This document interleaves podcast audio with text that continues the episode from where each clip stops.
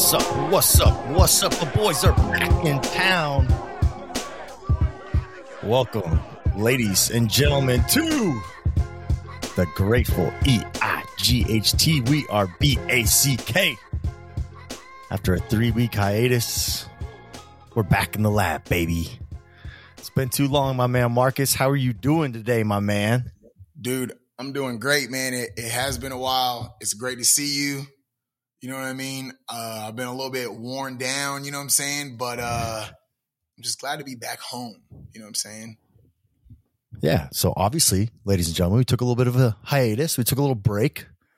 A little we'd like to call it recharging our batteries, but both of us just went crazy for like three weeks and uh had a little life experiences that we're gonna talk about today. But overall, dude, it's so great to see you and uh, it was fun. You know, I was gonna we were just kind of talking about that before we started. That the feedback that I've received over the last couple weeks, you know, we see the stats, but we don't always get to put people to those stats as far as you know our listeners and stuff like that. And so it was pretty cool to see or to hear, nonetheless, people saying, "Yo, when's the next episode coming out?" And I was like, "You listen to my podcast?" They're like, "Oh, we're locked in. We're locked in." and we kind of left them. I think we left them with a little bit of a cliffhanger because um, a lot of people were worried about the conspiracy uh, conspiracies episodes that we're going to be doing. So don't worry, folks. We're we're going to be bringing those in hot. Um, but no, it was really cool, man. My mom says she listens to it. My uncles are listening to it, and I had a couple friends also. Like, dude, the pod's awesome. You guys kill it, and uh, it's always good to hear that feedback. So while we're on the topic, be sure to like, subscribe, share. That's your thing, man. You always hit him with that. You you got yes. that line down. Hit him with it, Marcus. Hit him with it. Yeah, hey, same thing as always. Listen, you know, we only have, you know, one rule of the show.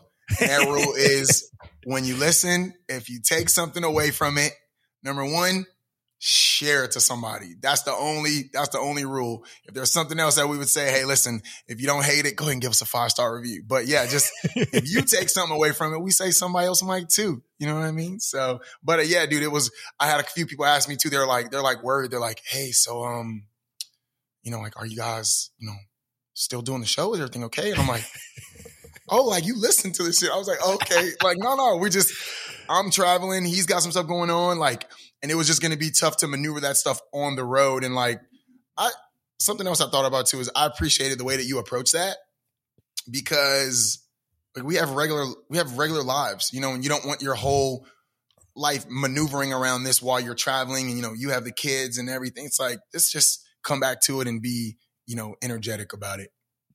Yeah. And don't get it twisted. It's a priority, but at the same time, like some of those priorities, your trips, my family time, they needed to, to go up to the top and they needed to not have any distractions. I know for me, I went home to Nebraska for a week and dude, I barely even brought my, I did bring my laptop. I didn't open it one time because I was like, I am here to completely disconnect and just have a good time hanging out with my family. And, and that's exactly what I did. So, um, overall, dude, like I said, it's just been a lot of fun. We're, we're excited to be back in our rhythm and, and bringing you guys more episodes. So, um, I, I did have a little tech issue with my mom. She wasn't quite sure how to do the whole like, follow, share thing. So I had to, I had to walk her through that a little bit, but she's awesome, man. That, that really meant a lot to me that she's taking the time to listen to it. Cause me and you, when we started this show, it was, um, purely out of fun, out of just passion for making media, making content, and uh, it's it's always good when you put some energy into something and, and, you get the response of of good feedback that people are enjoying what you're doing. So we're gonna keep it going, baby. We're back, like I said. So um, to be honest, today's topic is just a little catch up. You know, usually guys we have as Marcus and me always talk about, we like to lay out a bunch of topics, but for us realistically with the last couple weeks we haven't seen each other you guys haven't had a chance to hear us so we're just going to spend some time today just kind of catching up and and talking about all the different stuff that we went through and what what was going on so um, i know for you you took a big trip you were sharing some of that on your social media and things like that and you had a bunch of kids it literally looked like my worst nightmare but I'd love to hear about, about how much fun you had doing it because I would never do that. But go ahead, hit us with it, bro. What, yeah, what were bro. you up to, man? the first part of the last few weeks was about 12 days, almost two weeks. Crazy. We were from, we started in Atlanta and we went to Georgia, then we went to Florida. And basically, in between that time, we visited one, two, three, four, five, like eight or nine college campuses. All of Were them one driving? Were- y'all driving or yeah, flying? we were on a yeah, we were on a bus. So and and like actually you're gonna back be in the so, team days where y'all were loaded up in there thick. yeah, you're gonna be you're actually gonna be really surprised because it was a great it was a great uh I would say that it was a great experience, honestly. For real? With a bunch For of real, how old are with- those kids? It was like 33 high school kids. They're like sophomores, fr- like sophomores and juniors mostly. A couple seniors, but mostly sophomores and juniors. And they're all Co-ed, from the boys and girls, boys and girls. Mhm. Yep, co-ed, co-ed. All from Washington State. And basically they came, I was I was brought onto this project by a company called Grad Text, who's based out of um, Seattle. And basically, it's an opportunity and it's a year long thing. Like they have programming all year long where these kids are basically getting prepared for to put their best foot forward for college. So they're doing stuff with, you know, pr- you know, practice testing and how to prepare for that and, you know, submitting papers for scholarships and learning the etiquette of writing papers and the deeper side of, you know, all the things that I think you and I probably really did not get, like of really being prepared from like a freshman and sophomore age of, all right, let's start getting you ready. So aside from just going to see these campuses, imagine if you were like a sophomore and you got to go to college campuses, see the facilities, get tours, do recaps on those campuses, you would know more of what you were looking for from a college campus. You know, now it was a little different for us too because we were going to go whoever where whoever was going to pay for school for us. You know what I mean? So whoever was going to give me the most scholarship opportunities, that's probably where I was going to go because that was going to work best for my you know for my family. So yeah, man, it was Were these all outside of that- HBCUs?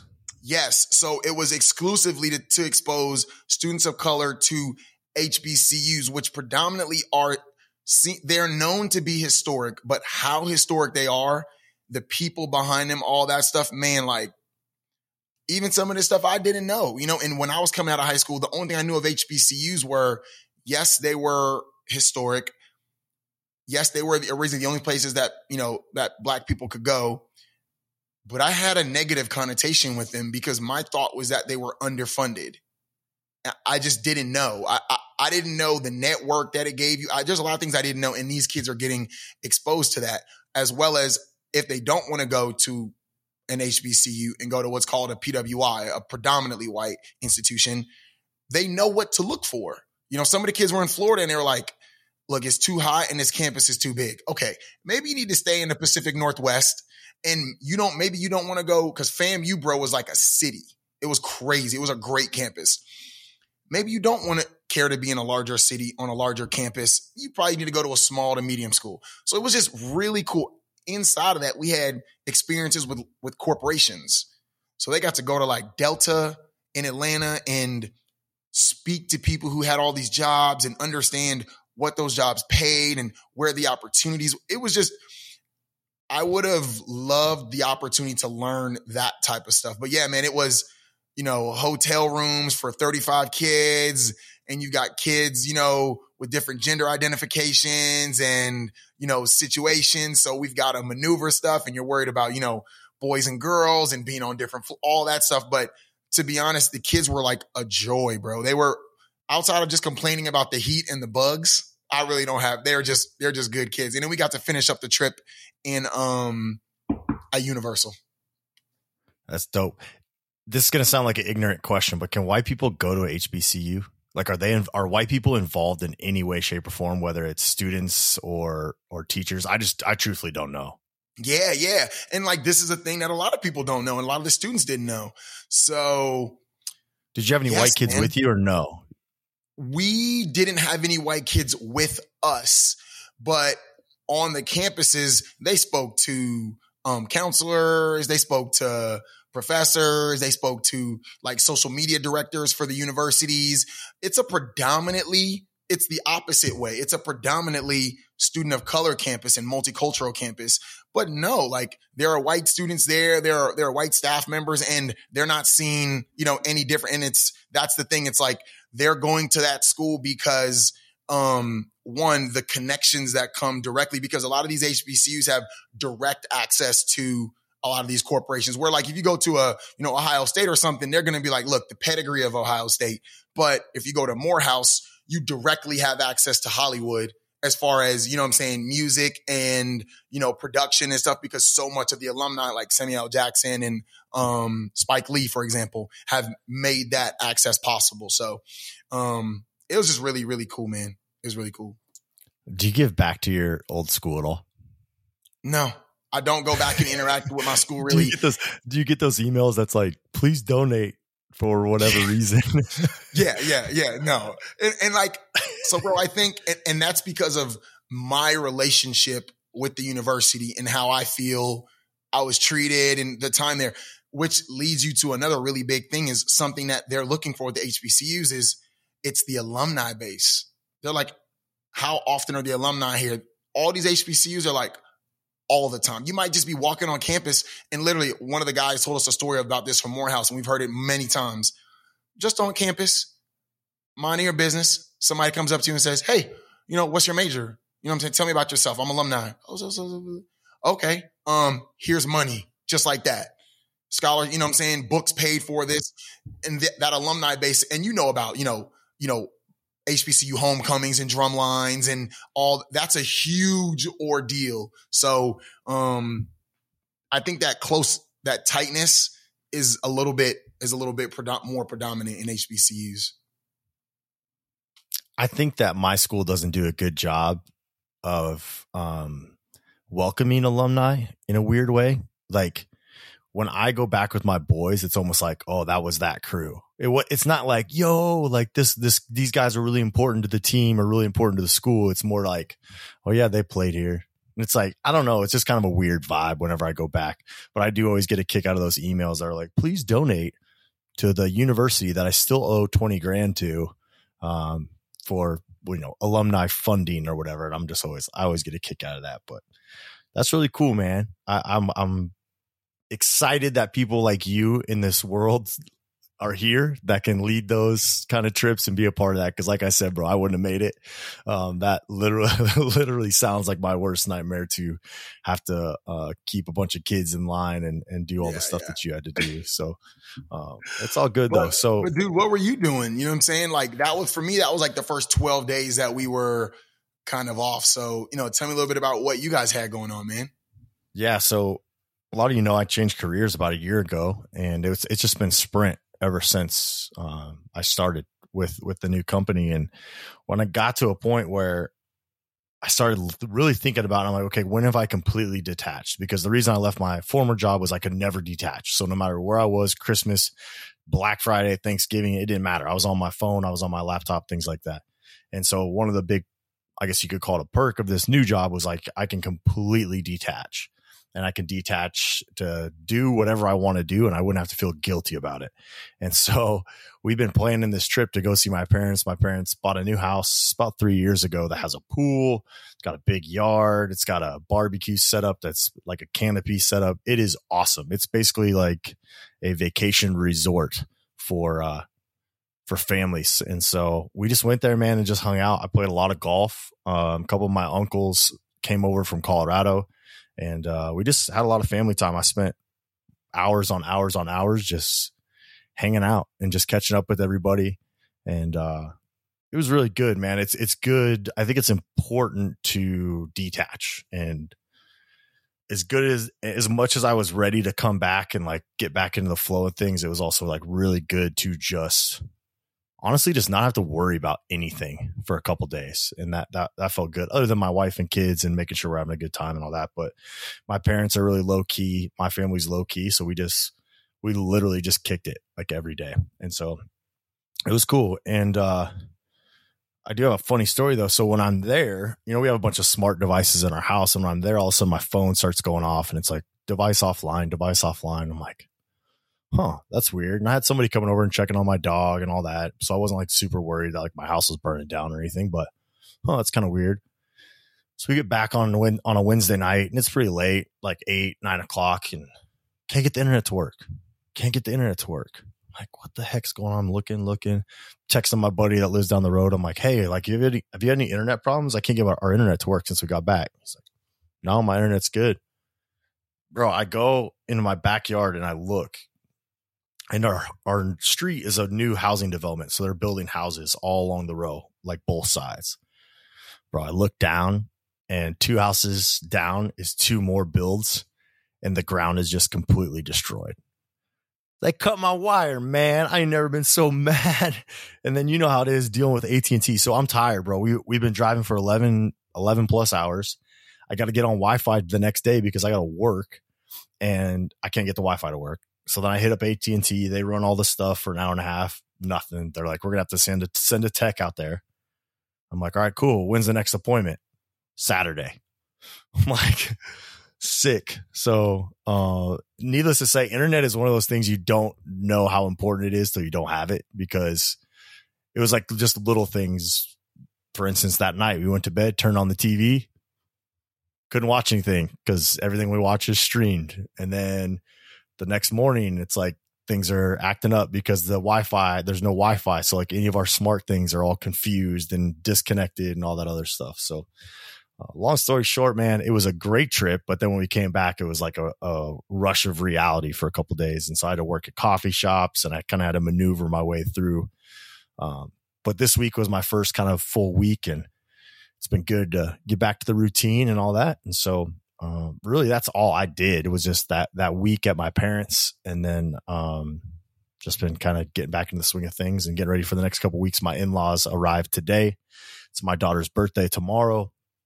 So we got those festivities all weekend, and in laws are staying here for a couple days, and then next weekend I'm doing a Airbnb getaway here locally with my sisters and their my brother in laws. They're coming for the weekend, so we just got a lot of good That's stuff great, coming man. up. Yeah, That's it's great, it's all bro. good stuff, but we got to get through the got to get through the next couple weeks until the first week of August, and then uh, then it'll be back to like true reality where everything kind of slow down. This this normally happens with our family in the summer. We get after it for a couple weeks and have a lot of fun, do a lot of cool stuff. So, man, that's a uh, great way to good. do it, though. You know, because if you don't make that a point to do that type of stuff, it's just easy for life to get in the way. You know, I'm really trying to establish that type of routine like with my brothers right now. Yep. You know, because, you know, when you live, especially when you live in different places, you know, I mean, I even found it when, you know, one of my brothers was living in Tampa and I was living in Fort Myers. It's still, if you don't make it like a specific point, you yep. just can Gotta be busy. And, and, then, yeah. And then, you know, well, I'm busy these weekends. Ah, You know, I got something already locked in there and I can't back out it. You know, so it's like I, have really started to put an emphasis on, hey, let's put it in, let's plan ahead. You know, so I, I admire that, man. Know? Yeah. And like you put it on the calendar and then you make it a point to be there and everybody says they're going to be there. You start booking things and then you get there and you have a blast. So that's what I'm looking forward to. But you took multiple trips. You weren't just gone that one trip we talked about, right? You did another trip? Yeah. So I was gone about 12 days with grad techs and the HBCU Crash the Campus tour.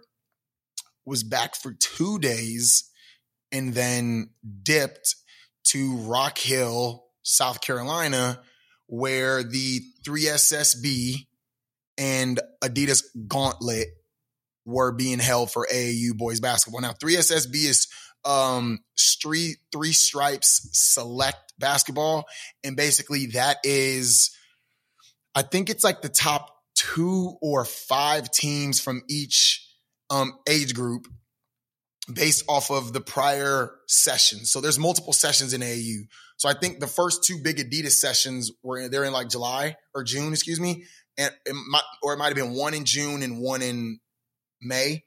Basically, it's a big weekend where everyone is in the same place. They did one in Nebraska actually, and then they did one at Texas A&M. Yeah, yeah, right. Shout out. So I didn't Shout go to those ones. I didn't go to those, but when I because I took over the 17s, I was going to the to the one here in South Carolina, and basically you have to finish like the top two or five in your group, and then you can get added to 3SSB, which is like the top of the top, like 46 or 50 teams. I mean, this is like, bro, we saw everybody. Compton Magic, um, you name it. Anthony Edwards, AU team. I mean, it's just bro, it was just. And the kids were hooping. They were hooping, I bet. Hooping. Like, just, and it was the, you know who went and who, who actually ended up winning, I believe, was Utah Prospects, which is It's from Utah. It's pretty much a bunch of white all boys. white kids, all white kids passing the ball, shooting threes. working them, working it. And they beat a team from Atlanta. And actually, that team was run by one of the coaches on our that's on our staff. Excuse me, he played for that AAU team, which was Game Elite Oh, based cool. out of Atlanta. But man, it was just really cool to be out there. It, it wasn't a great experience for me because I had a team that really had been struggling when I took it over. Um, and it's more about helping them as young men than anything. But you know, you want to win basketball games, and we just had you know some mindsets and approaches that you know young men and kids go through. Uh, and that's why we're adults and we're here to coach them. But it was just not a good experience as far as coaching my own team. Now the What's other your team, What's your NBA comp with that team? What's your NBA comp? Would it be like the the Charlotte Hornets? You guys like the Charlotte Hornets, or you guys like the the Bulls, where you're like kind of close to making the play in tournament, but then you just get beat? we were Are you the Orlando re- Magic? sorry, sorry, my bad, bro. My bad. Go ahead, go ahead. man. you gotta Oh, have dang, talent man. if you're the Orlando Magic. That's they what got I'm saying. talent. We, we, we- and we have good kids. We we have good. We don't have like an amazing standout, so I can't say that. You know what I mean? But we had a good point guard. So I would say the rebuilding Sacramento Kings. I think you still sound like the Charlotte, the Charlotte Hornets, because you got you got the Ball brother, bro. You got the youngest Ball No, brother. not he's, that he's your level, not that level. point guard. I mean, the rebuilding. I would say rebuilding before Melo. With all the losing, I would take that. But we're just we're just not a winning. We don't play winning basketball. That's what we were. If, if just choose a team that doesn't play winning basketball. And the thing about winning basketball is, um, if you you know just imagine this is the ball, right? Just imagine. I pass I For the this to listeners, you, Marcus is right? holding up a giant a expo dry marker. erase, right dry erase marker. So I I pass this to you. Yep. When I give it to you, the energy that I have is transferred in this dry erase pen. So when you go to the whiteboard to do your thing, if I've passed bad energy both outwardly and inwardly, when you take this, you're gonna feel that. I, I think that's that's the best way to explain basketball because you're literally touching this thing and everyone's sweat is on it and everyone touches it and you can just feel it. Where you'll see another team and you'll be like, man, they're not that much better than this team. I don't even know if they are better than this team talent wise, but they doing it. And that's just because, you know what I mean? It's the way it's winning basketball. It's a winning mentality, you know, and for our 17s, they just are learning how to do that. Now our 16s, so I coached about four or five games with that team. I coached Thursday, Friday, Saturday, Sunday. Um, our and I, I think we had one day with two games. Our 16s, they finished 13 out of 52 or 46 teams. They made the Sweet 16. Okay, so are on they, the- are they the Magic? we talking more Magic now for uh, team comp here? We're talking more. Nah, they're they're higher. They're more. They're closer to Magic because they're a top. They're like a top 15. I think they're Atlanta, a top 10 Atlanta team. Hawks. Yeah, they're like a top. Yeah, yeah. Atlanta Hawks when they went on the playoff run because they beat a team called the Utah Gold, which was the number five team in the country in U6 in 16U. And they beat that team. They had lost to them before. And then they beat another team that they had lost to before that again is up there seen as a very top tier program. So they're they're taking down some big guns. They went like 3 and 2. Um and and I got to assistant coach for two or three of their games, which is a great experience, you know, because it's just a great experience, man. Helping these kids and teaching them the game. I realized, bro, since getting back into AAU and then going to this, how much I just love teaching the inner workings of the game. You know what I mean? Um, and then we had another team that actually made the Elite Eight, our eighth, our eighth graders. Yeah, our eighth graders. And I got to assistant coach for one of their games, and it was just crazy. Like, you know, we we got like three assistants, like we're in college or something. And it was just the kids, you Is know, some the- of the kids that like the Miami Heat? Y'all had the Miami Heat. Yeah, I'll say like it was a, bu- I mean, no, it was like a Mavs bubble run. You know what I'm saying? Okay, okay. Mavs bubble run. You know I, I I mean? could dig We that. had some, we had some guys really stand out. You know what I mean? Some guys really, really play up to their potential. A couple guys maybe even play outside of it, but as a unit, it was just, it was great to see. So the basketball stuff, man, just reminded me of how much, you know, we talk about sports and how much we love it and just Yeah. Why we why we love that. You know, and I was like, man, I can't wait to tell B about all this basketball, you know. Well, speaking of basketball, we're going to talk about the Boston Celtics right after this break. Ready to take your brand to new heights? Discover my company, Conquer Marketing. My team and I are the experts in building community, authority, and driving growth in sales. We specialize in social media, content marketing, online advertising, and optimizing your business operations.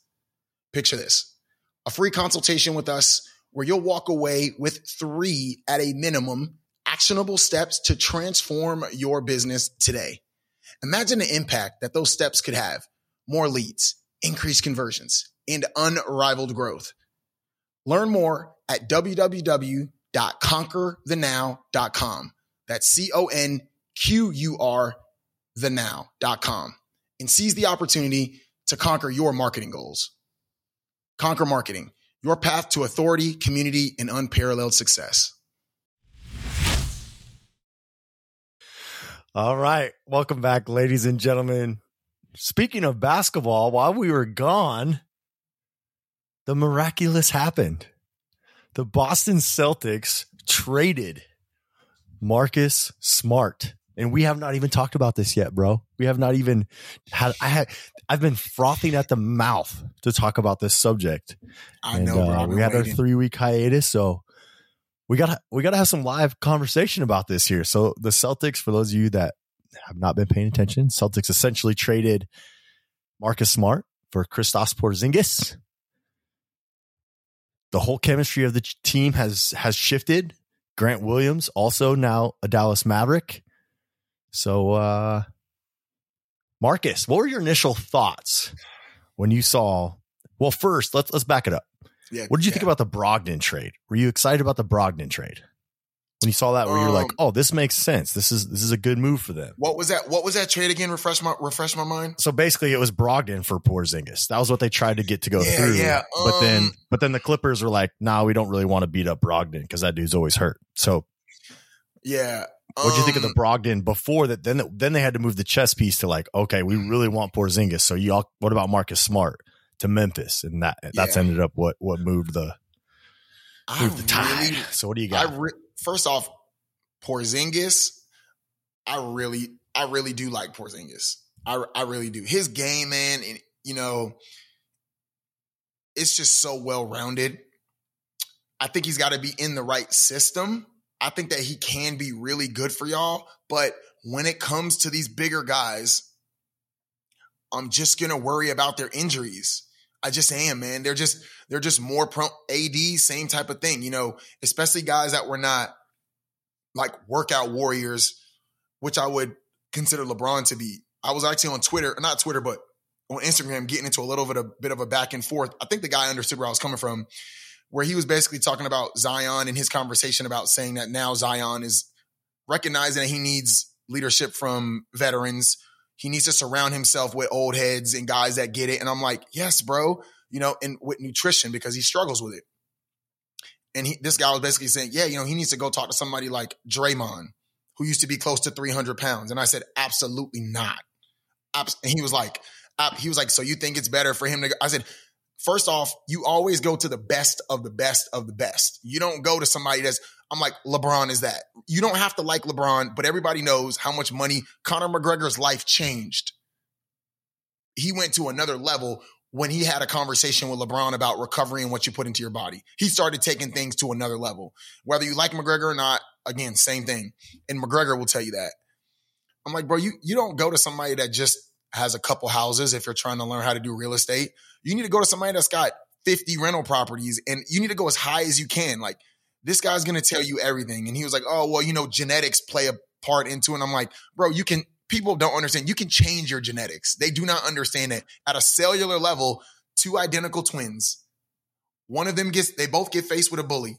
One of them says, let's get, let's go ahead and get it popping. And the other one says, uh, I'd rather not. Uh, at that point, there's been a change at a cellular level. So, um, I just really getting back to what I was saying about Porzingis. because he wasn't a workout warrior, I just worry, man. He's gonna put up some points and stuff. Um, but he seemed like he's kind of taking a back seat to guys like Luka and didn't really figure out how to play well with him. And I don't think there's enough balls to go around as far as scoring unless he's going to take that Chris Bosh Miami Heat type of approach.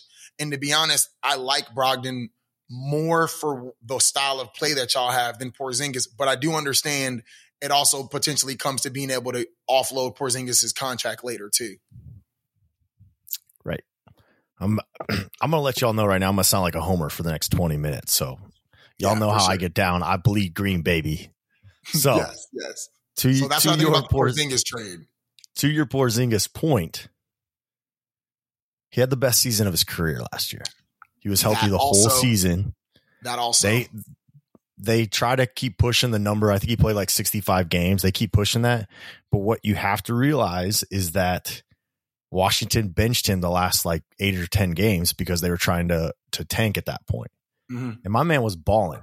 If y'all remember, you know, we've been making all this noise about Wembanyama and that dude's been amazing. It's Go been cool to, to see him. Coming in Go league. back to the unicorn. He was the original blocking shots, shooting threes, all that. So this was my worry as a Celtics fan is that we were just going to run it back. That was my biggest worry is that nothing was going to happen. They weren't going to shake it up at all. And that we were just going to essentially lean on the fact that we've been making it to the Eastern Conference finals almost every year. And I think that was my biggest worry as a fan was like, cool, let's win 50, 60 games. Let's get the first or second seed. Let's get to the to the Eastern Conference Finals and then go stalemate again, as we have in, in previous years. And so I actually was sadder about the Marcus Smart thing than I originally thought I was going to be. Now, if you if y'all are if y'all are new to the show, Marcus Smart is my least favorite Celtic all time, next to Paul Pierce. Him and uh, Marcus is one, Paul Pierce is two. Those are just the two Celtics that every time I watched them, it was just it hurt. And I think that the reason I was surprised by just this kind of change in Marcus Smart leaving is it's almost the end of an era because Marcus was kind of like that next wave of guys. He was the initiator of the next wave of guys after KG and all them. He was kind of he, we he got drafted in the system from Oklahoma State he was one of the guys that like one of the foundations that kind of brought us to the point we're now. Now, obviously Brown and Tatum and those guys came along during his journey, but he's been a part of this. I mean, I think back to like the Kelly Olynyk days and like all that. He that man was there. And so um little yeah, little trippy, you know, I think it will be cool. I will celebrate him as a as an all-time great Celtic the same way I do Paul Pierce. I can't wait for when he comes back to the garden and they and they bring him home and show him the 12 minute highlight video of him diving on the court and all the amazing stuff that he did. Um, but I ain't gonna lie, bro. Your boy ain't gonna miss seeing those jacked up threes, first possession of the game, um, the flopping and everything else. But what's funny, you know, I, I keep thinking about I didn't want us to lose Grant either. I, I, I shouldn't say either. I did not want us to lose Grant. Um, I did like Grant Williams. I think he's he's going to be a solid player. And Celtics fans are crazy. You already know this. I fit in the mold, but like I'm preparing myself for both of those two guys to just go absolutely crush it next year. And if the Celtics have the injuries that you were just talking about, because if you look at their bigs as Porzingis, Robert Williams, and Al Horford, the percentage of playing time with those three, I'm I'm a little stressed out about just because Al's getting old, and then the injury history of the other two. So I can't wait to see Grant Williams. Luka is going to love playing with him because he does all the dirty work. He will set picks. Kyrie will love him too because he's a big that that will do, like I said, all the dirty work and he can shoot. And and I think with the new coach with Mazzulla, I think he just had some some trust issues with those two guys specifically. And I did hear, you know, of course, all this stuff comes out after the fact, but like Marcus Smart would literally lead the timeouts and, you know, Grant was always opening his mouth in certain team scenarios. And I, I get it. Like as a new coach, it probably got to the point where it's like, hey, this is my team now. Like y'all need to go somewhere.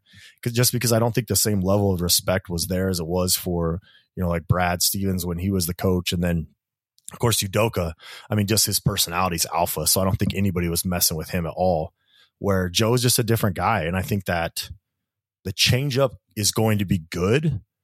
Will it bring longevity and a lot of wins? I guess we'll just see it. It's, it's going to depend on the health. You know, you've got Robert Williams, Porzingis, and Brogdon also on the roster that need to play a lot of minutes, and none of those guys are. But if you look at their track record over the last five years, neither of them are healthy. So they're banking a lot on that. I do think they still have a move or two to make. I think they're still going to do that. Um, and I think they'll do something at the trade deadline too. And they're going to have some space to do that. But the last thing I want to say about the Celtics, What the hell's going on with Jaylen Brown? Why haven't we signed him? There's something there. The only thing I could think is that they're waiting for Dame to be okay with coming to Boston. And then they're going to do a sign and trade. That's the only, there's no other, every other player that has been gotten to this point with an extension.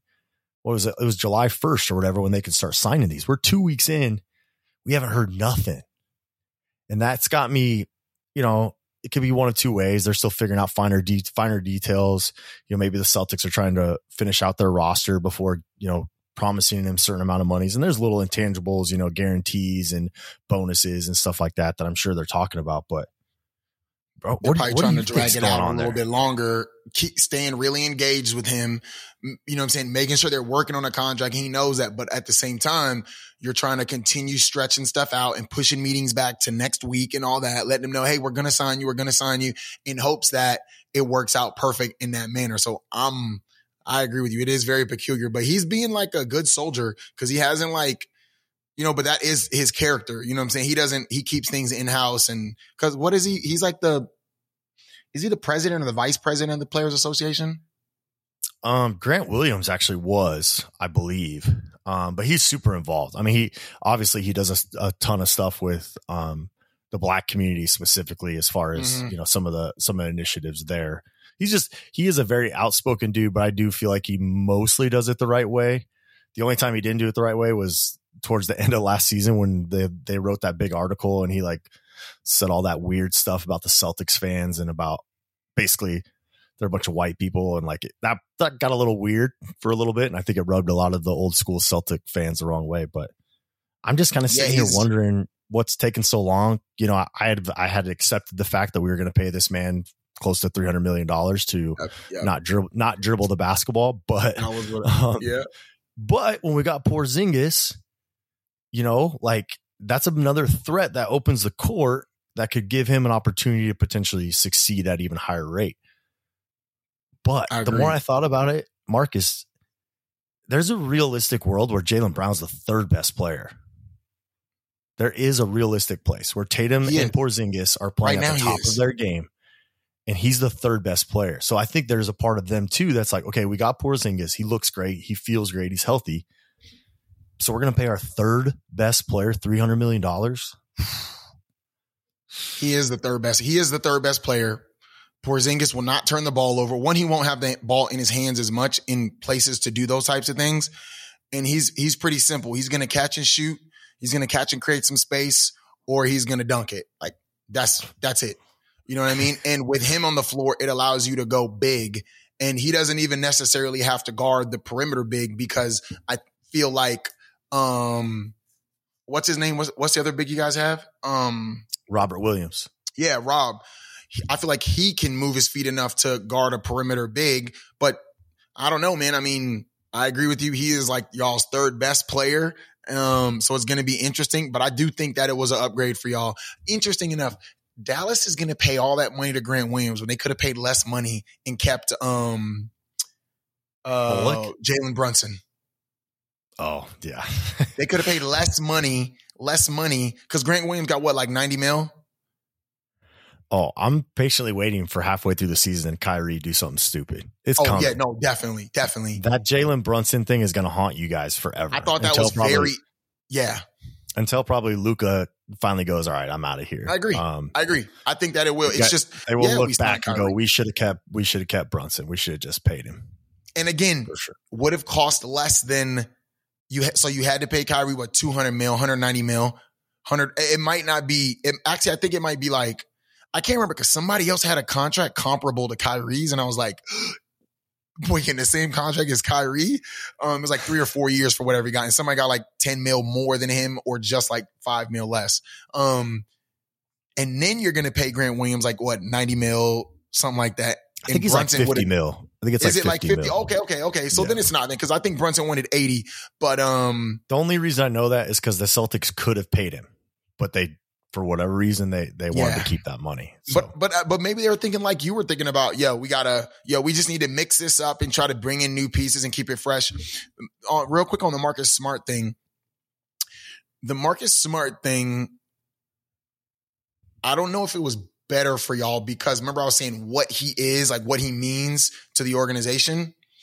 But for Memphis, I love what they're what they're doing for surrounding Ja with leadership. This is this is the important thing. You need veteran.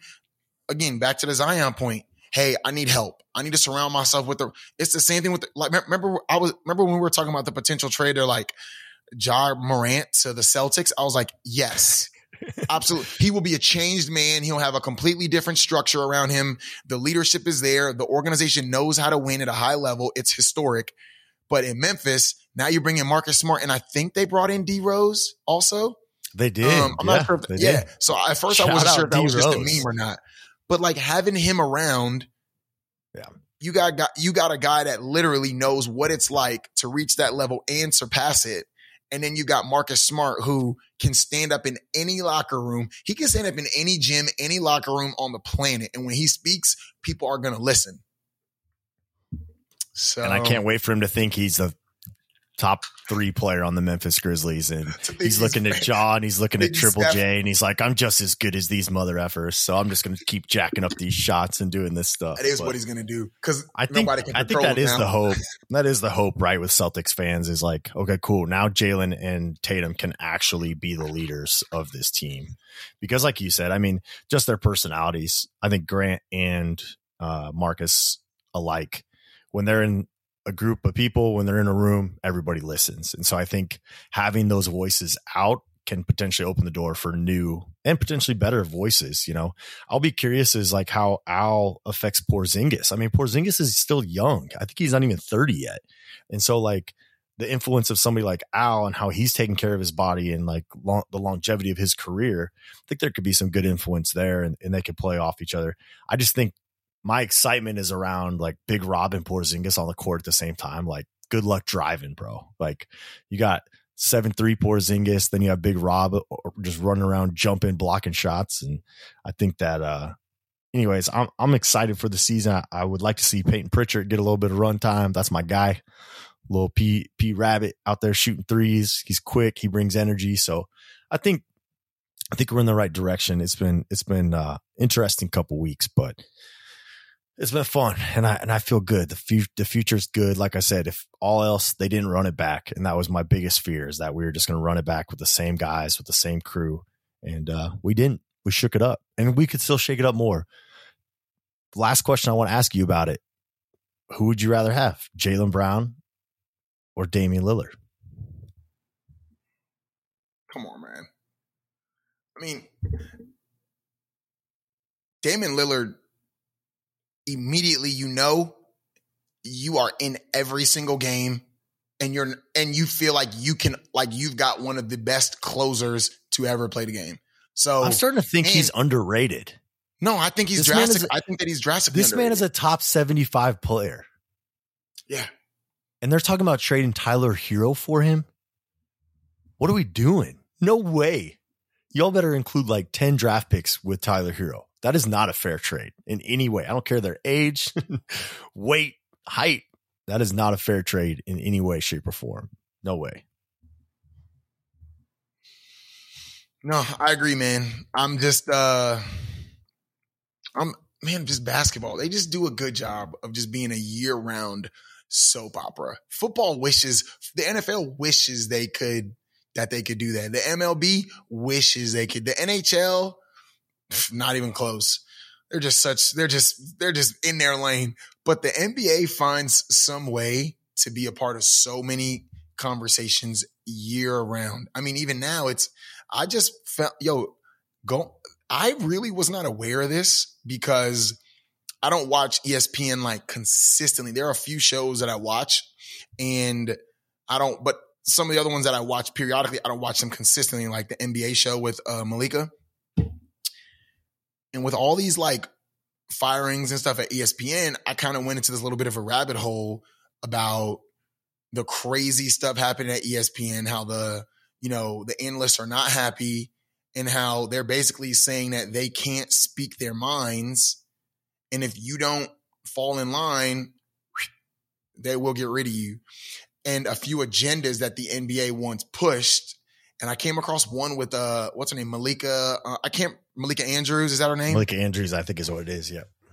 So there was one clip. So I, I've heard people say this, but I didn't really.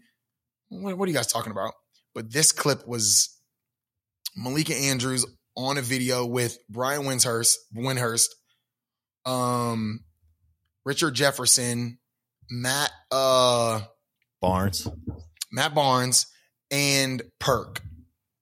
And it was the foul on Gary Payton Jr. Remember when he got injured in the playoffs like a season and a half ago or two?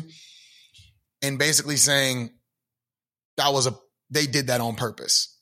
Yeah. And she's arguing. She's arguing with three guys that played 10 years plus in the league each and telling them, I don't know how you you can't say that. And it was like, yo, to say that to these guys, like, hey, if you guys out, that's one of those things where I'm like, if you guys are all saying that, one, tell me why, or I'm just saying, hey, then it's got to be true because you know what I mean. So it's kind of some things like that, comparing some. It's just some weird stuff happening at at ESPN in general, and that is playing into the NBA stuff too because a lot of these guys, Jay Williams, you know what I'm saying. A lot of these guys are, you know, NBA analysts. So I just love the NBA, man. We're going to talk more entertainment right after this break.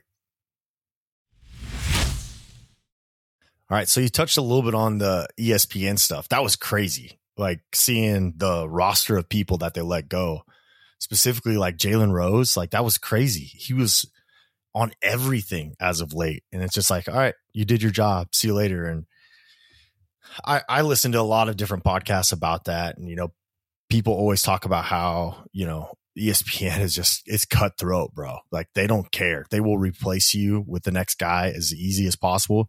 You want more money, too bad. You're not going to get it. Like that job is so sought after that like you're always replaceable. And if you are pushing boring initiatives, you will not be around very long. And they love having the they love having the players on there that actually I actually like most of the players that they have on there, but they love having players on there that don't bring a lot of s- substance to to what the conversation is. They're just there to start the fires and to pour gasoline on stuff. They got these crazy takes that just make zero sense. Uh, speaking of, I heard a crazy take this week. We won't even dive into it because it's so crazy. But they said that the only reason Michael Jordan was Michael Jordan was because Scottie Pippen was on the team.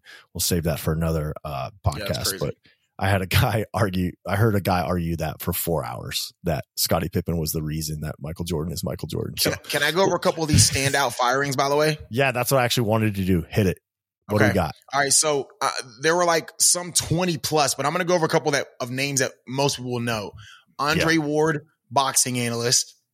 Um, David Pollack, college football analyst. Crazy. That um, dude's been around forever. Yes. Um, Jalen Rose, Jeff Van Gundy, Keyshawn Van Gundy Johnson was NFL. another one. Hold on, hold on. Van Gundy was, was another weird. one because he's the best one, bro. When I listen weird. to NBA games, I'm always stoked when Van Gundy's on there because he like brings it, dude, and he knows bro, what he's talking it. about. Dude, I, I, I gotta listen it, to freaking Reggie Miller. Come on, let's go. Keep going. Matt, Matt Hasselbeck, NFL. Max Kellerman. Good. Yeah, uh, Max is okay. Like, yeah, I, yeah, I agree. I used to really like Max, um, but I agree. I feel like he hasn't really evolved. Um, but that was them Steve, push. They pushed him to the front, and then they took Max and kind of slowly kept dumping him and putting him off to the side. You yeah. knew that one was coming. Yo, I saw a clip where Terrell Owens was barbecuing Stephen A, and it was Stephen A, Keish, uh, T.O., and Max on the screen, and T.O.'s cooking him because you know T.O. don't like when people got takes about him, and he was right. like, he basically said Max Kellerman is blacker than you, Stephen A. And I was like, if there ever was a if there ever was a, a straw, like a final straw or a starting point of a microfracture, that was it. That had to be one of them. Steve Young, Suzy Kolber, NFL, NFL, Todd McShay. What?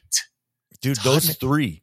That's like our Monday night football. That's the whole like those are three of the main people of Monday night football. Yeah. So that's just that's just some of them. And then Jason Williams' contract is supposed to be up in like less than like a couple months. And I know he wants out. You know, he had a crazy take, and then I'll throw it to you. Not crazy take, but he was just explaining like the madness of ESPN. You know, he's like, you know, my shows, you know, I'm up 3:30 in the morning every day for work. And most people aren't up early enough to watch my early show. So he said he would get on later shows. You know, you're on shows all day. And he said, I would just completely flip my take and just oh. see. And he, and he, he said just to, to see who was watching. And he said that um he didn't like having to do that. And ESPN didn't stop him from doing it because people would bring up and be like, oh, this guy said this here. And he said, and he's like, people don't understand it. Bro, that never clicked to me as a thing that people do specifically to get the internet and stuff talking and bring more attention to the segments and bring more attention to the networks. I was like, that's grotesquely genius, actually. I mean, they're a multi-billion dollar company for a reason, but they they're burning those bridges down. So another entertainment take I wanted to talk to you about, and I don't know too much about this. We're actually not going to spend specific time on this. We're going to talk more about what it's going to cost, but the writer strike. So now we have all these writers that are they're done. They're they're not playing no more. Um, I don't know your education behind it. I was trying to watch some YouTube videos this morning about it, but essentially, like the conditions, the work conditions aren't good. They're not getting paid enough, and streaming has just changed everything because it's they're getting forced to write so much more and all this content, all these storylines, and essentially the writers are just saying done. And the reason I I started paying even more attention to it, I obviously knew it was a big story, but um, Kevin Hart was supposed to host the ESPYS, and I turn it on last night and it's Pat McAfee, which I love Pat McAfee, but I was like, wait, I thought it was Kevin Hart. And the first thing McAfee says is like, Hey, I know you all thought that I was going to be this short little black guy, but it's me. You know, he's making his little jokes. He's, he's, he's yeah, great. Yeah.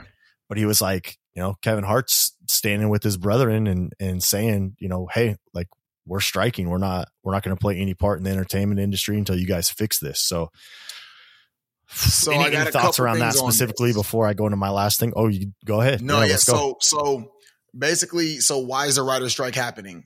May 2nd, the Writers Guild of America, the WGA, an alliance of two labor unions representing over 11,000 film, television, news, radio, and online writers went on strike, demanding higher pay and a stable pay structure as well as fair deals in contracts and provisions about artificial intelligence. I got one more here um, that's kind of speaks about it. Um, it says uh, the strikes picket lines outside Hollywood studios have formed after negotiations over writer writers' pay uh, have gone have ground to a halt. And that was about this is an article about eight hours ago.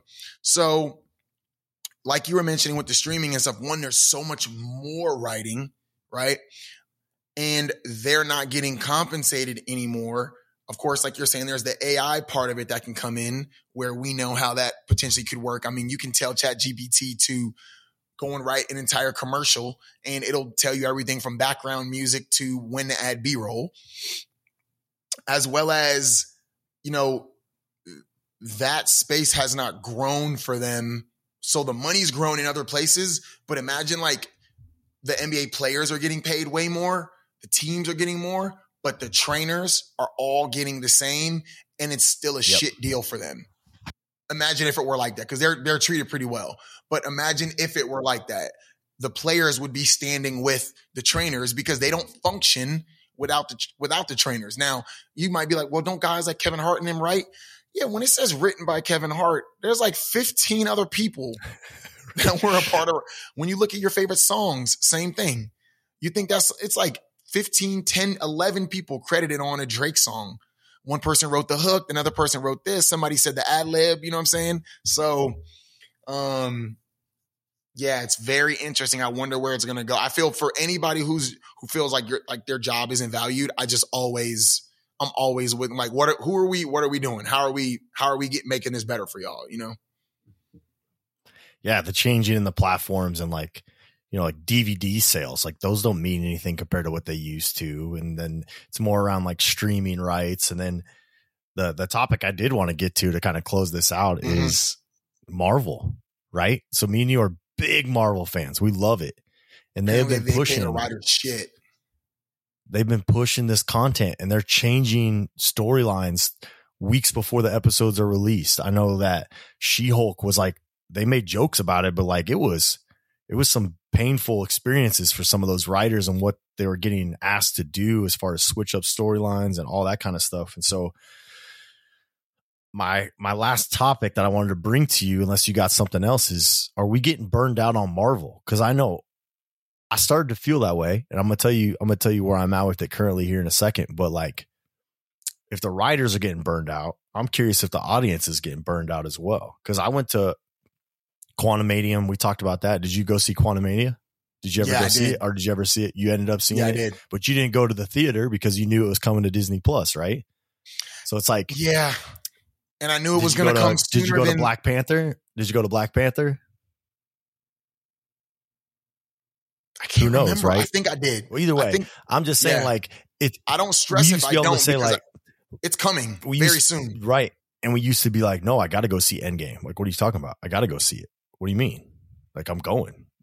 I'm going. Of course, I'll, I'll go twice. I went to Ragnarok three times, by the way. Like, your boy strapped in for that movie. I loved it. Um, but I I'm curious before I get into my last point where I'm at with it currently. Are you do you feel burned out with Marvel? Is it because basically another thing that I've heard is that Marvel is ruining everything because people are, aren't going to movies anymore that are expecting like, you know, liar liar or like, you know, uh 40 year old virgin. Like they don't even go to those movies that anymore. doesn't have a whole universe.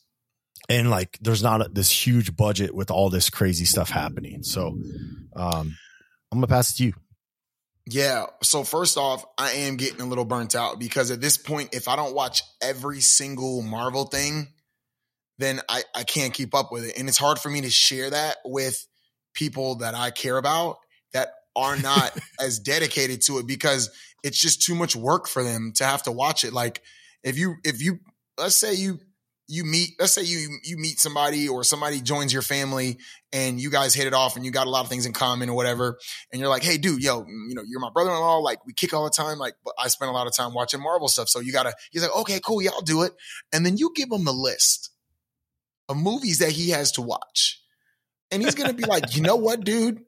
Um we can we can just meet we can just meet and uh have a drink every couple months because there's golf. no way we can just no play way. golf yeah, dude, there's no way I can catch up with it. Like, yeah, man. I mean, right now I'm watching uh, Secret Invasion, and I'm just like, and oh, and also I I I got back into uh in Disney Plus.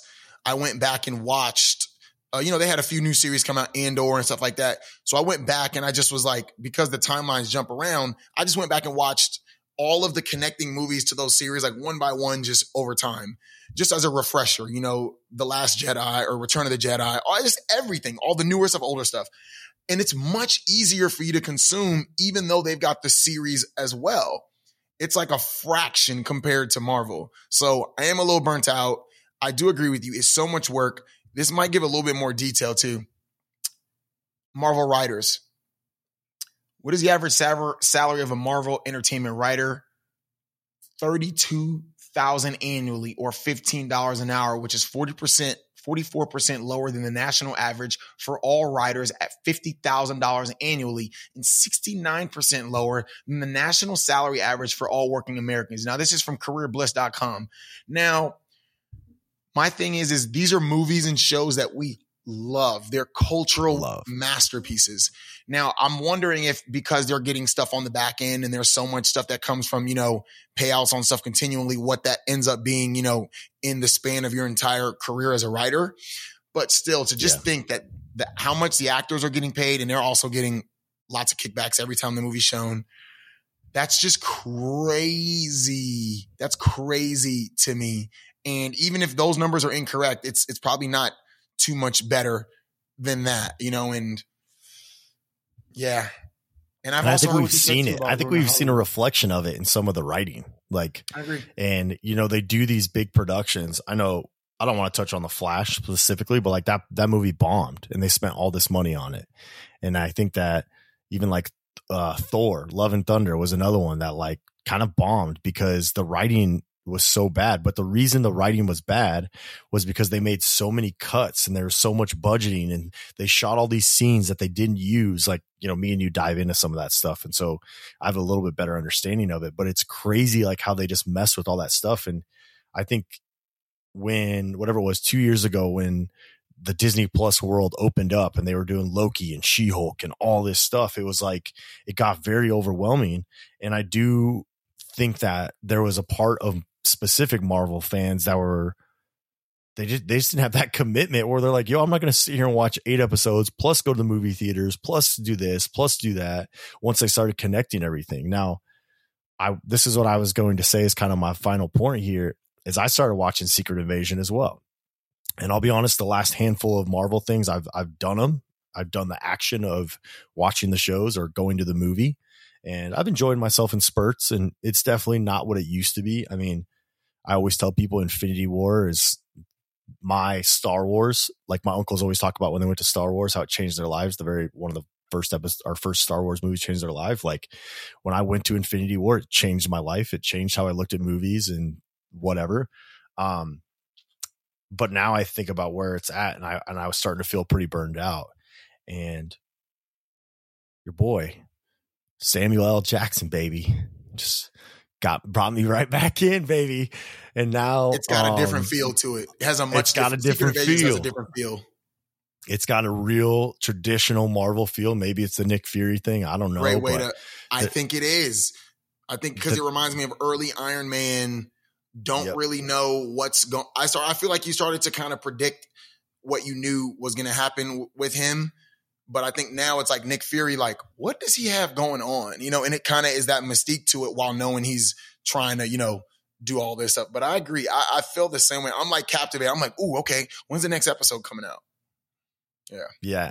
And I think that they've done a better job. Now, this storyline is crazy. For those of you that aren't familiar with Secret Invasion, yeah, there's these things alert. called Skrulls, where if you're an X Men fan, they're like a mystique where they can be anybody at any time. Mm-hmm. And so they can just literally morph into that person. And what we're finding out via these episodes is that there's millions of these people um, amongst us. I say us, it's obviously a fake movie, but like there's millions of them amongst us. So they can't ever tell who's who or like who's real and who's not. And so I think that's what's like they've done actually a really good job so far in this series. I'll be curious how it ends and how it leads into other things, but dude, the the plot twists in the in the constant like, wait, is that who we think it is? Because like we know Rhodey's not Rhodey because he's clearly a Skrull. So like, all right, where's the real Rhodey? What happened to him? What's Where is he? On? Yeah, yeah. Where is he? But then you know the main villain is killing all these main character or killing people like uh Gravik is killing all these people because he's able to morph into these other people kill him in broad daylight because he doesn't like nobody knows that he's the bad guy it is going to uh it's wrapped me back in. Let's put it that way. And I'm locked in again, like you were saying. I was feeling very burnt out from Marvel and all the shows. And my wife is she's checked out. She's done. She's out. She's like, there's been too many. We've had to watch way too like, many I'm, of these. I'm, I'm over it. Where I wish, truthfully, I do wish she was locked into this one because she would enjoy this because it's it's very um yeah, it's good a very good plot so far where it's like you think people are dead but then like is it really the person? And then now we have these super abilities that are starting to come into play where they're taking superpowers from other people that we know in the universe. And so it's like there's going to be a lot of cool things that eventually come from this. But i mean the last two episodes ended with deaths that just leave you hanging where you're like wait okay, now mm-hmm. what? Like, what are they going to do now? Or what, you know, what's yeah. going to happen here? And so they've done a good job of, of definitely sucking me back in and, and got to give it to Samuel L, man. He's great. And I think Rhodey's done a good job. Sorry, I can't remember that actor's name right now, but The dialogues between them has been great, even though it's not really Rhodey. I know it's not Rhodey, but I know, um, I know, yeah, yeah. It'll be cool to see like how they wrap this thing up and the implications because Uh, for those of you that don't know, the storyline is like these guys are going to get superpowers. So not only are they going to be able to morph into anybody, but they're going to be able to morph into like Thor and they're going to be able to like morph into Captain America to where like, yeah, they're going to be a real problem. and Gunshots, essentially what they're trying to do. Wounds don't kill them. The whole point of the plot is that they're trying to find a home and they're like, you know what? We're going to make Earth our home because they told us that they were going to give us a planet and they never did which is on Nick Fury, which man, it's just, I'm wrapped yeah. into it now, bro. I'm, locked in. I'm like you. I'm like, all right, Wednesday, I know what I'm doing. Right when my, the second my wife falls asleep, your boy's switching the yep, tube. Yep. He's putting it on for an hour and, yep. and I'm locked in. So, and uh, I really like, uh, last, last words on this. I really like, uh, so Gravik's character is played by Kingsley, uh, Ben-Adir. He's a British actor. First Killing off, it. he's great. He's his demeanor and just how he says I feel like he's I don't know. He I feel like he's taking a lot from Steve from um Samuel Jackson. Like the way he says an entire dialogue without saying a word and just looking and using silence. Very alpha very alpha. Like very much alpha. so. I didn't know also, and if you haven't seen it, you know, go look at the preview. But he is playing Bob Marley in the story of in the biography story of him, and it's called One Love. Huh. And it's eerie. It's the first time I watched. So you know, my family's from Kingston. So the first time I watched it, I got chills. The second time I watched it, I kind of teared up a little bit. He plays him so well. And I was like brought up on that. And if you know the stories, the things that happened to Bob Marley and, you know, just, and how his family's lived on. And actually on the post on Instagram for the, for the preview, Ziggy Marley, one of his sons, was like, Hey, this is only the beginning. And I'm like, I hope that they tell more of the Marley family story as well. So, um, if you haven't seen that one, go check the preview because it's a, it's a powerful preview and he looks so much. I'm looking at a thing of him right now. He looks so much like him. It's eerie. So I'm excited to see what more stuff he's to do. Last thing, Deadpool's got me wrapped in too, bro. Come on, bro. I'm already. I'm. I'm watching every single teaser. Just when I thought Mar. Just when I thought Marvel was dead, bro. Coming back like Rocky, baby. Yeah. They hit me. Yes. They hit me with the secret invasion. They lock me in, and then they release a picture of Deadpool and and Wolverine walking on, the, on the beach the together. And, Wolver- and yeah. Wolverine's in the yellow, bro. Come on. Yeah. And they're talking I'm, about they're going to bring all the X Men back from the previous old X Men, and, so and Deadpool is just going to kill them all. yeah, literally, that's what they're saying is that like the Fox that. So there are a few characters that I, that they're probably not gonna that they're not gonna get rid of, but basically. Yeah. Most of the people are coming back to reprise their roles, and basically all the stuff that Marvel wants to eradicate from your memory because Fox totally messed it up. He's just gonna destroy their whole timeline, pretty much. Well, and exactly yeah. like what he did at the end of Deadpool 2. He just walked around and killed all those bad versions of himself. He's just yeah. gonna do that to them. And what a so, that is like that's clever as hell of of Marvel to figure out a way to take what could have been just a really awkward and weird transition to go, all right, you know what we're going to yeah. do? Let's just take Deadpool, this pawn that just is going to work for anything and everything. Let's just move him to the front yeah. of the line and just let's just have him kill everybody. and for those of you that don't know, the reason that that what we're basically saying is because and this is also I think a part of the problem and I know we got to cut off here soon.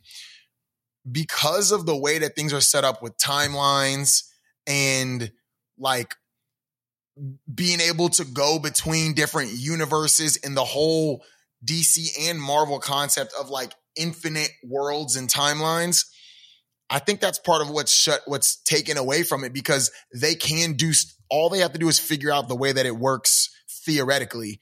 And you can just erase anything that was bad in the past. And it honestly, it never, ever, ever, when is it to ever stop? And I think that's the kind of thing that's got me now like, well, there's really like, I know it, it's got to go on, but just being able to just change stuff in the past anytime you want is kind of taken away from it a little bit for me. But I under, but I've understood that since I was a kid about DC and Marvel that there are infinite timelines. You can travel forward, you can travel backward, you can, you know, all these things are converging together. and that's just a part of the drama. But we'll see how they do it, man. We'll see. For me, that was probably the only part about the Flash that I liked is that they did an awful job first off, but the little bit they did do right as far as bringing the old Batman's like, bro, sorry if I'm ruining this for you. They brought George no, no, Clooney no, back at the at the end of the movie, bro.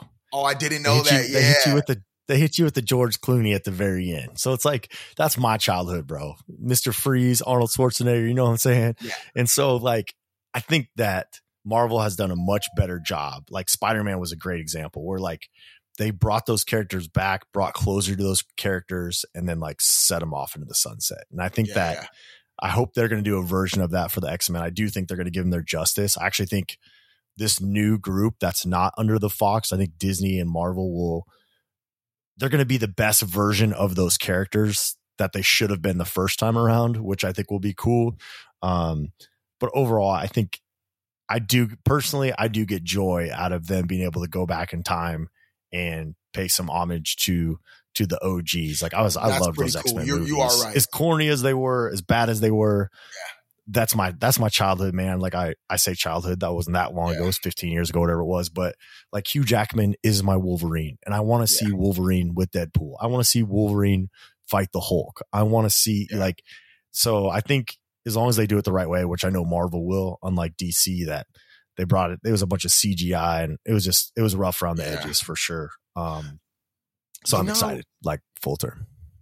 I always like the the main X Men, Colossus or not Colossus, but um, you know, Cyclops, Cyclops. Wolverine. Always, always like them. Mr. Beast, Magneto. He's gonna be Mag- dope. Yeah. I think he, I believe he's coming and, back. He was always the old right? old Magneto. Old Magneto. Yeah, yeah. two of my favorite X Men that I feel they never did right in the comics and the TV shows they did, the animated shows. Rogue is one of the most powerful X Men that you really don't know much about. She can fly, she has super strength, and if she touches you, you're out cold. It's over. It's, it's over, over for you. If she just touches you, and I felt like I was waiting for them to really use that, and they never did. And then Colossus. Colossus, just like how what how strong he is, and I, I, I those two characters, I was waiting for them to do more with. So I hope that in the next iteration, just because those are two of my favorite, you know what I mean? Especially the animated TV show, like you know. So they made it seem with with Rogue, they made it seem like a crutch more than like a. It, seemed, it made power. her so weak. I'm like, it made it like where she was timid and she didn't want to touch nobody and she was in love with that dude. Like, and it's just like, I was like, yo, no, she fly. needs to be walking around like, oh, oh, we need to win this fight. All right, let me be right back. Just walking Let me go throw this boop, tank into boop, this building. Boop, boop, or just like touching people with their finger. Just boop, you're dead. Boop, you're dead. Boop, you're yes. dead.